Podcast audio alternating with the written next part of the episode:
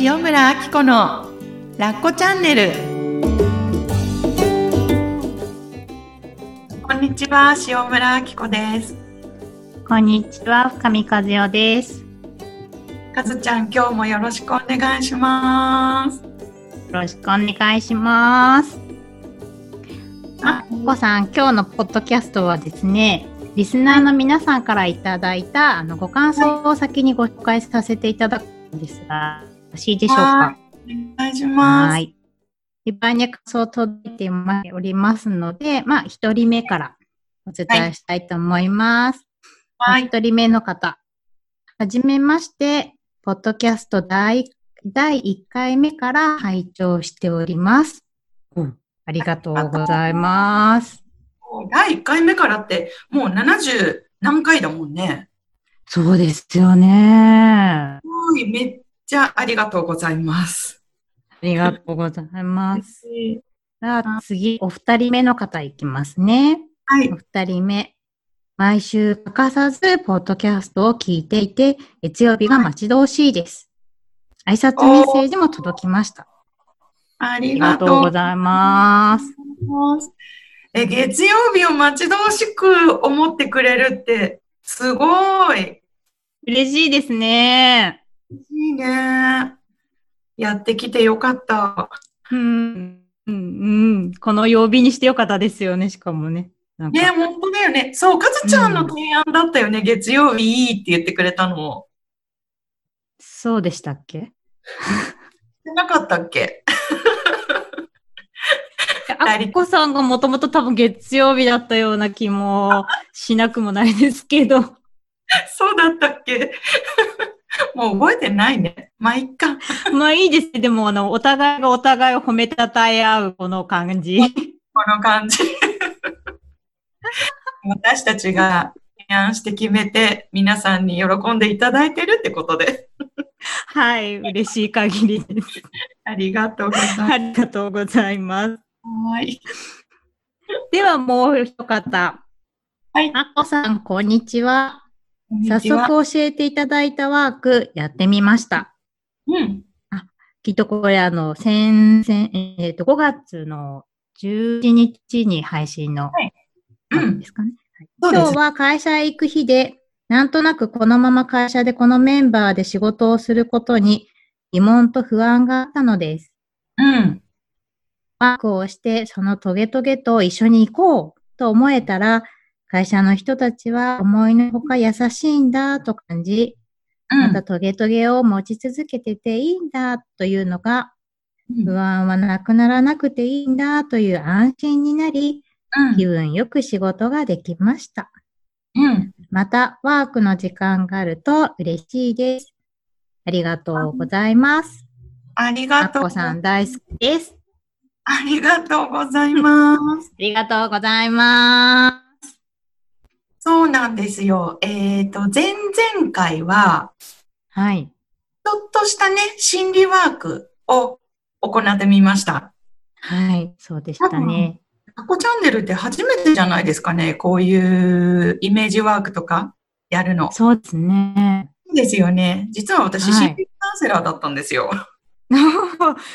存じておりましたよ、私は。そう。ね、えー、っとね、やっぱりコロナで生活が変わって、で、えー、っと、はい、ずっと一緒にいなきゃいけなかったりとか、あと、外に出られなくなったりとか、こういろんな状況が変わってね、不安とかが、はい、心配とかが募った時に、簡単にそれして、はい、えー、安心感を取り戻せるワークっていうことをやってみました。はい。はい。で、実はね、これ皆さんどうだったかなって気になってたんですけど、他にもリスナーさんからワークすごく良かったです。やってみました。声、うん、ね、いただいたんですよ。はい、はい。ね。そう。ということで、あ、今、もしかしたらね、この時期だからこそ、このワークですごくいいかもしれないなと思って、今日はまた、新しい別のワークをご用意してますので、はい、よかったら、皆さんでやってみたいなと思います。はい、お願いします。お願いします。はい。で、今回やりたいワークっていうのは、はい。違和感を扱っていきたいと思います。はい、違和感そう。例えば、まあ、はい、不安だったり心配だったり、まあそういうものも、やっぱりなんか安心を感じている自分がデフォルト、えー、普通の状態だったとしたら、なんか心配とか不安とか、なんかちょっとこれってどうなのとか、はい。ちょっとした疑問を感じるっていうのももう違和感の一つだったり、はい。あとは、このままでいいのかなとか、うん。なんかこう、疑問に思う。それも疑問ですよね。はい。あとは、イライラとか、そういうものも、ちょっとした違和感の一つなんじゃないかなと思います。うん、うん、こういったものを、えー、ヒントに自分と仲良くするワークになります。はい。わかりました。はい。はい。で、えー、またね、ちょっとイメージと自分の体の感覚を使っていただきたいんですけど、まず、これをやる前に、えー、はい、イメージワークが苦手な人もいると思うんですよ。ああ、わかります。はい。で、でえっ、と、こういうワークが苦手な人は無理にやる必要はないねっていうのが一つと、あとは、はい、えっ、と、なんとなく、こう、形だけ合わせてみると、はい、ある突然、なんとなく感覚が分かったりすることがあるんですね。うん、はい、うん。なのでね、分かんないけどやってみるっていうのをちょっと今日採用してみていただけたらなと思います。わかりました。はい。はい。じゃあですね、えー、今日は皆さんの違和感をヒントに自分と仲良くなるワークです。はい。またね、今日も岡田さんとカズちゃんに協力していただきたいと思います。よろしくお願いします。よろしくお願いします。はい。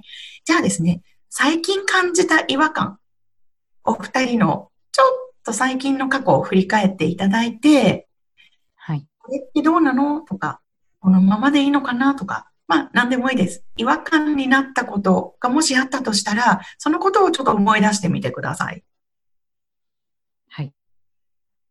はい。それでは、その違和感がまた体のね、どの辺にあったかなっていうのを体をスキャンするような感覚で、自分の体の感覚を感じてみてください。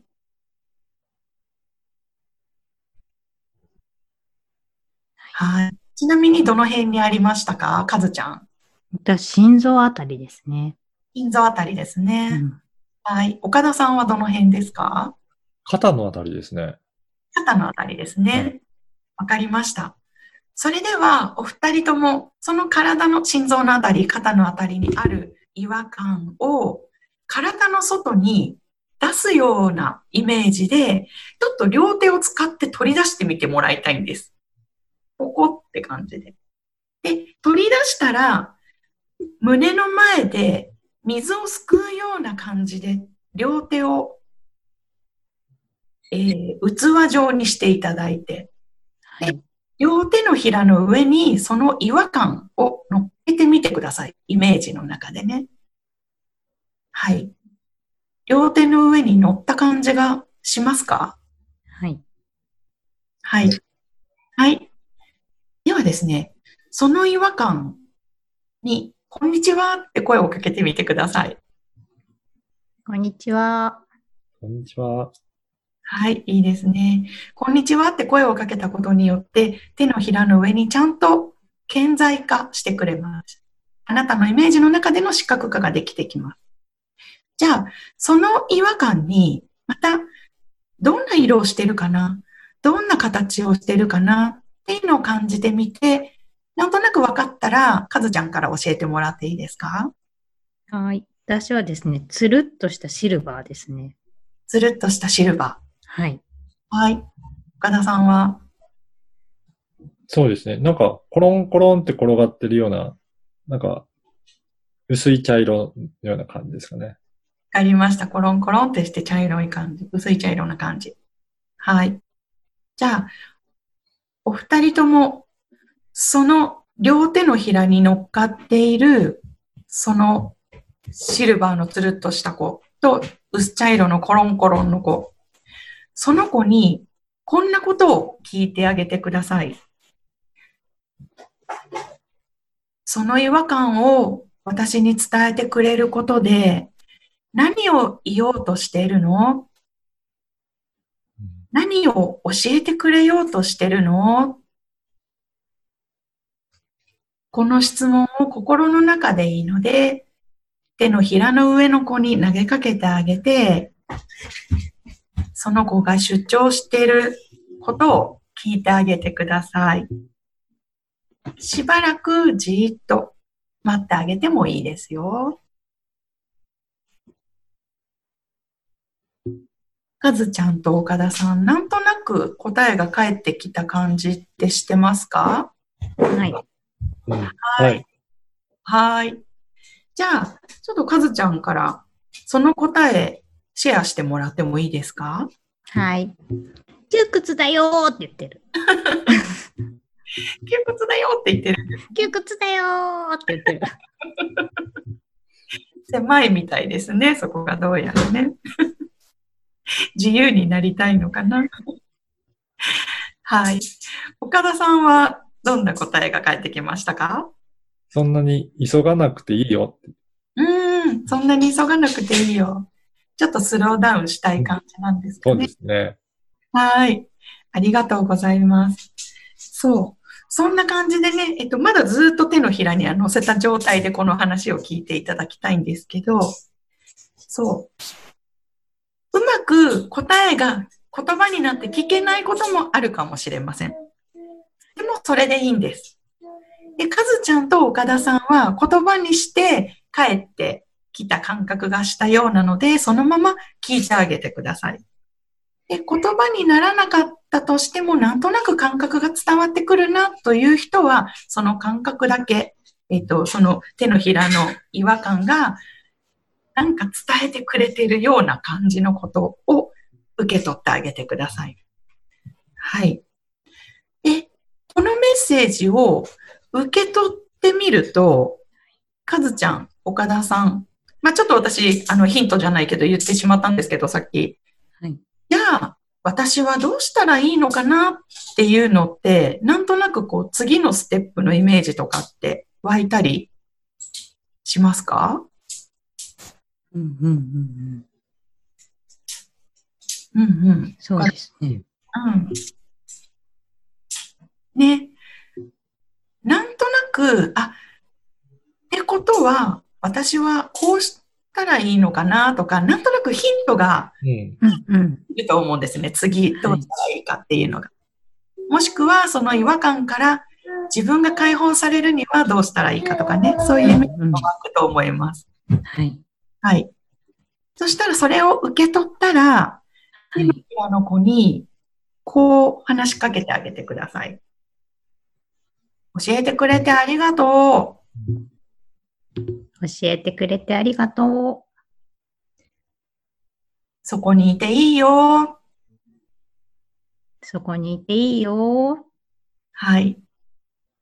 で、十分その違和感さんを感じきったら、元いた心臓とか肩のあたりに両手でゆっくりと体の中に戻してあげてください。そして一つ大きな深呼吸をします。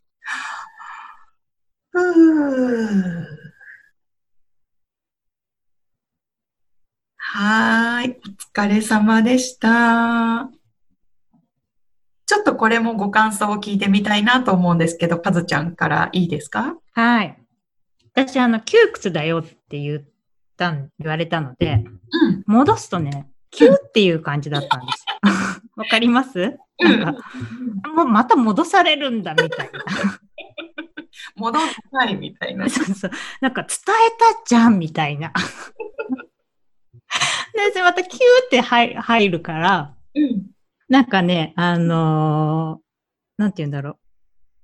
まあ、入れたんですけれど、うん。でああの、さっきアッコさんがね、言ってくれたみたいに、うんまあ、そこにそのキューっていうのはあるんだけど、でも次はそのね、あの、もう本当自由になりたいんだなっていうのはなんか伝わってきたので、うん。そこの殻をちょっと破ってあげようかな、みたいな。戻しちゃった分ね。もうなんか、出たいんだなっていうのがすごい伝わってきたので、そんな感じがしました。なるほど。うん。そうですね。一緒に自由になってあげたらいいですよね。ああ、そうですね。はい。ありががとうございます。ありがとうございます。岡田さんいかがでしたか？はい。そうですね。私はなんかもうちょっとゆっくりっていうようなメッセージだったんですけど、やっぱり何でもかんでももう一生懸命走りすぎずに、まあちょっと違和感のあるときは落ち着いて冷静に立ち止まってみてもいいのかなっていう気がしますね。うんなるほど、なるほど。メッセージを受け取って、アドバイスとのような感じで受け取った感じですかね。そうですね。うんうんうんうん。ありがとうございます。えーちなみにリスナーさんにお伝えしたいのは、このお二人はすごくイメージワーク上手なんですよ。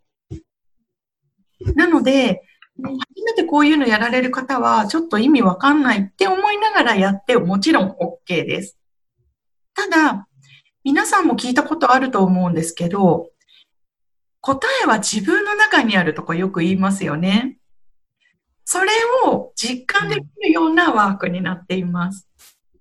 うん。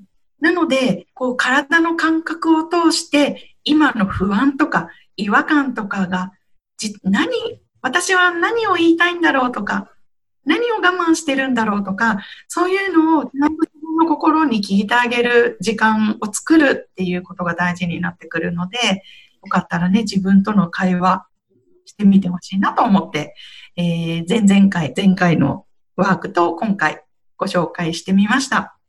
よかったら皆さんやってみてください。はい。はい。それでですね、あのー違和感といえばね、私もこれすごく自分の現状を知るには大事なことだなって思ってるんですけど、実はあの3月の末だったかな、私があの、インスタライブをね、したあたりぐらいの時に、岡田さんがね、こう言ってくださったことがすごく印象に残っていて、あの時お話ししたのかな？岡田さんも、すごい、違和感は大事にしてくださいとか、大事にした方がいいですよっていうのをすごく言ってくださるんですよね。はい。で、あのー私とかカズちゃんとかって割とこう、心のエリアというかね、その辺ははい。いうので、そういうことを言うのって割と聞き慣れてると思うんですけど、はい。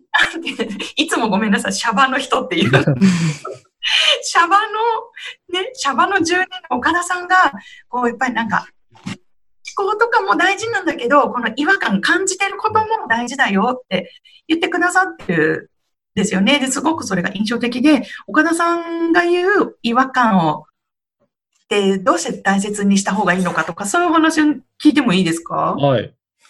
ああのー私どちらかというと経営者の立場からすると、はいまあいろいろ日々いろんな決定をするんですけど、はい。その時になんかちょっと違うかなと思ったまま進めると、うまくいかないこともよくあるし、やっぱりそういうふうに言われる経営者の方も多いんですよね。うんうん。それって、頭で分かって良さそうだからやろうっていうよりも、気持ちがでもなんか違うなと思った時は、うん気持ちの方が正しい場合って結構あるなって感じてるんですね。ああ、なる多ほど。分、その頭で考えて計算し尽くせない何かを感じ取って、うん。そのちょっとしたところがなんか違和感としてうん。心のどこかになんか、あるのかなっていうとこ。だから今の時点では、それが、あの、言語化できなかったりとか、理論上説明できなかったとしても、うん、何か感じてる部分があるので、結構そういったのは重要視して、なんかいろいろ物事を決定するときにも、結構直感をの方を大切にすることもありますね。えええ、例えば、うん今まで、これまでで、ああ、違和感やっぱり大切にしてよかったって思うことって何かありますか？そうですね。えっと、逆に失敗した時の方がそれがよくわかる時があるんですけど、ええ例えばなんか違和感あるまま進めちゃって、はい。結局最後うまくいかなかったっていうのって、ああ、あ最初感じてたのに無理やり進めたから、あ、なるやほど。なんかよくうまくいかなかったよなっていうので、その最初の時の違和感がやっぱり大切だったなっていうのは、後からわかるっていうことはありますね。なるほど。うんなんか、そう、今お話聞いてて私も思い当たるなと思ったのが、例えば、その子供のために、もう時間をかけてこれ準備したのにとか、お金かけたからとりあえずやっちゃおうよとか、このその時の子供の気持ちじゃなくって、もうお膳立てをしたから、それを無駄にしたくなくって、無理やり進めたら結局、なんかうまくいかなかったとか、はい。そういうことってあるなって思いました。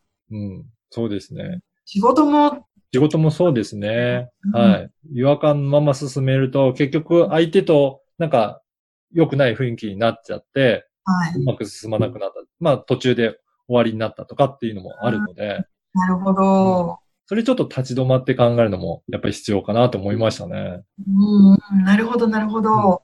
いや、本当あの、岡田さんファン、実はラッコチャンネルリスナーすごく多くて、ありがとうございます。そうなんですよ。で、なんかまた岡田さんの「はいよ」とかってリクエストがね、時々届くんですよ。私とカズちゃんをまとめてくださる大事な、重ええ、重要な役割本をさせていただいて。いや、そうだよなと思っていて、ファンがいらっしゃるのも。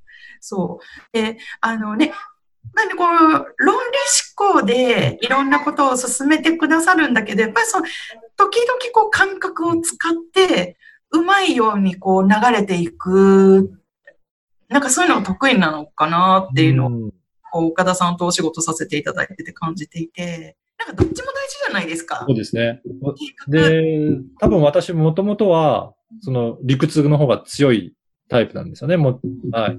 あのー理系でその、物理もやってたし、そこで全部計算でいくんじゃないかって思った時期もあるぐらい、理屈の人なので、でもやっぱり社会に出てきていろいろ仕事とか人とか携わると、やっぱりそれだけじゃない、いろいろなものあるなっていう経験を、が出てきて、で、だんだんとそれで自分でやるようになると直感の部分で進めないとうまくいかない部分があったりとか、なんかそっちの方も重要にしてきたっていうのが、これかなと思いますね。うんだからすごくなんかバランスが取れてるんですよね、岡田さんのお話をいつもこう聞いていて。なんか大体、私はすごい感覚派なので、もう感覚しかないみたいな。だからこう、地に足つけてくれる人がすごく必要で、そうそうそうそうそう。だからね、かずちゃんと岡田さんとやらせてもらってるのすごいバランスが取れてて、私がふわふわ、なんか飛んできそうなので、多いって言って、引き止めてくれる感じが。そう、でも、どっちの感覚もね、大事なんだなって。そうですね。うん、あの、イメージだけじゃなくて、現実的にはどうしなきゃっていうのもうん確かに必要ですもんね。うんそうですよね。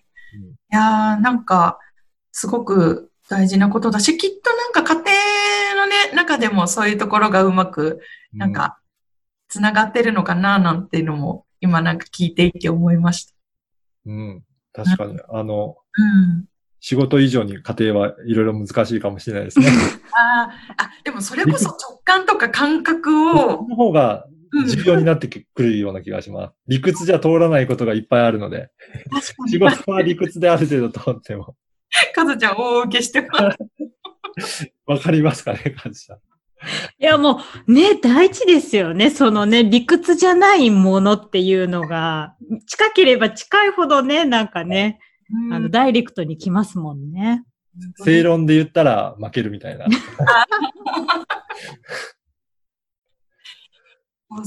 本当に。大事なんですけどね、やっぱなんか正論とかもね、こう、ちゃんと理にかなってることとかも大事なんだけど、そうそうそうそうそう。まあ、夫婦ってきっとそういううまくバランスが取れる相手とこう、ね、きっと家族になってるんじゃないかなって、こう、私もカピバラさんを思い浮かべて思います。本当、本当本当にそうですよね。ねえ。